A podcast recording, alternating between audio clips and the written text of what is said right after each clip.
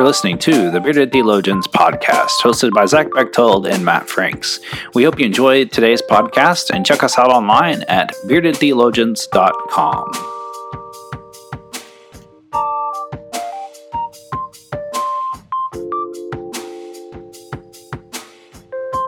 You're listening to the Bearded Theologians podcast, hosted by Matt Franks and Zach Bechtold this week on the Bearded Theologians, um, we kind of figured out that um, since Monday is Martin Luther King Jr. Day, um, we were kind of looking at some of his writings this morning and, and came across this great line uh, that we want to share with you, and then we'll reflect upon it. And so um, the line is from his sermon on the drum major's instinct, and the quote goes like this And this morning, the thing that I like about it, by giving the great definition of greatness, it means that everybody can be great because everybody can serve you don't have to have a college degree to serve.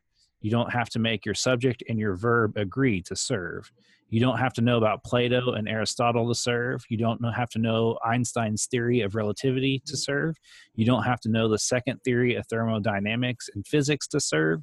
You only need a heart full of grace, a soul generated by love, and you can be that servant so Zach, as we think about Martin Luther King Jr. and the influence that he's had on American Christianity, um, and even still after his death, um, you know, and we think about the the greatness that he did. Um, what are some things that kind of come up for you as you think about him and and you know the quote that we read for you and all that stuff? I mean, there, there's just so much in in what we believe and how we act, um, especially especially as, as, Methodist, I mean, social justice movements and standing up for, um, you know, human rights and, and for people uh, in, in this love that, uh, that Dr. King talks about is huge. I mean, it's, it's a, it's hard to articulate just what really he, he means to just people, uh, much less the church or, or anything else, because he, he stood up in a, in a time and, and spoke out uh, in the face of hate, uh, which which is huge uh, for anybody and for any time, and such an example for uh, for all of us today uh, in a day and age where hate is still unbelievably present uh, and, and present in our day to day lives. And so this this quote just really really hits me in that place of and we we put ourselves in a box of well i can't I can't do that because of this. I can't serve because I, I don't have this qualification. You know, I, I can't preach or teach because I don't have the education uh, formally. You know, I can't um, go out and help with that project because I don't know how. Well, you may not have the formal education. You may not know exactly what that's about, but you can go serve that you that the ending of that you only need a heart full of grace a soul generated by love and you can be that servant. That's it. We we spend too much time saying well i can't do it because of this. I can't go and help the homeless because of this. I can't stand up and speak out against hate because of this. No you can. When our hearts are full of of, of grace and love that's what we're called to be and that's how we stand up against um, the injustices of this world. Um, and and Martin Luther King Jr. does that for us. He gives us that example of all of these I can'ts. I shouldn't do this. I can't go do this because of this reason. Uh, he broke all that down uh, and, and said, no, you can and you should because your hearts are full of love and grace. And I think that's important for us to remember, uh, not only uh, as we come up and, and celebrate and remember his life, but as we move in to the next days and uh, carry on in our ministries and our just personal lives.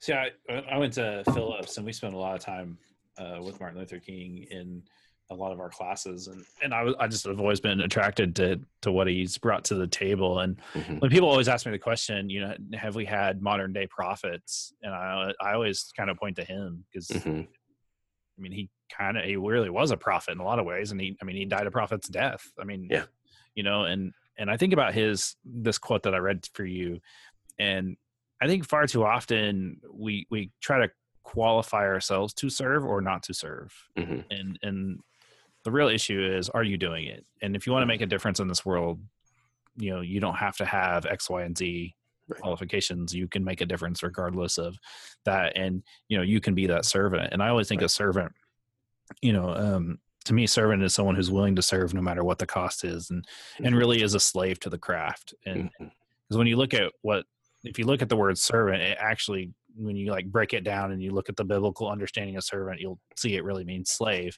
Right. And, and I think that there is a point where a servant is really a slave. And I know that's not necessarily the best of language to use on that and, and that reflection, but, um, you know, we really do, you know, when, when we serve, we, we give ourselves and we don't count the costs and all that. I mean, it's just, and so I think when we, when he's talking about, he's really talking about everybody just stepping up and rising up and, mm-hmm. and not letting people hold you back or hold you down because of no matter where you're at.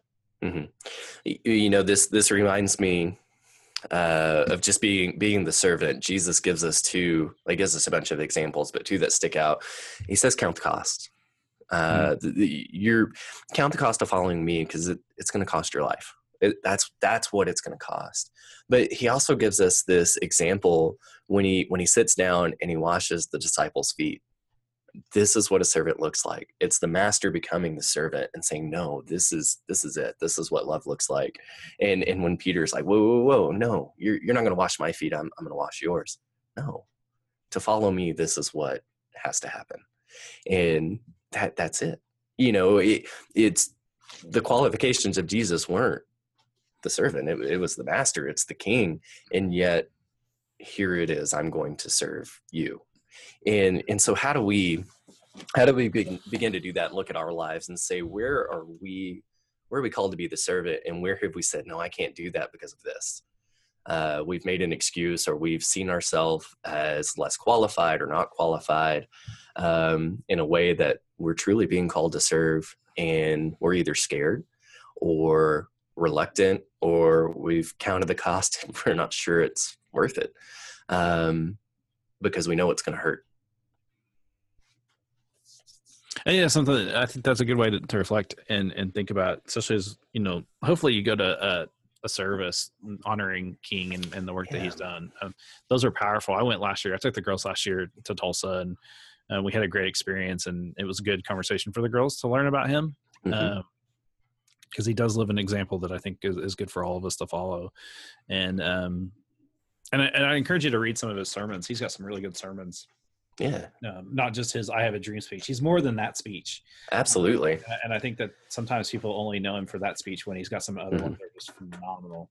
Mm-hmm. Um, and so we, we want to encourage you that as, you, as you're taking that day of Monday off, you know, make it a day of service, make it a day where you're uh, willing to serve your community and, and empower it and make it better. Um, I think if, if we do that, we're living into the, the promised land that he so so spoke of of trying to make this world a better place and right you know that's really what we're called to do is to make this world a better place and so um, you know we encourage you to do that and so you know we thank you for you and uh, we want to encourage you to to look on our site. We've got some really cool things coming down. Uh, looking forward to doing some things in February with each other and uh, with Iliff and uh, doing some really cool things. Um, excited about that. And mm-hmm. Uh, you know, we're we're thankful for you. You know, just encourage you to go on uh, Apple or Google Play and you know give us some stars and and give us a review. That only helps get our name out there a little bit more. Um, Even if you give us a bad review, give us five stars because at least yeah. people will see that. Uh, um, but you know, go on our website, buy some gear. We've got some really great gear up there and all that good stuff. And so we thank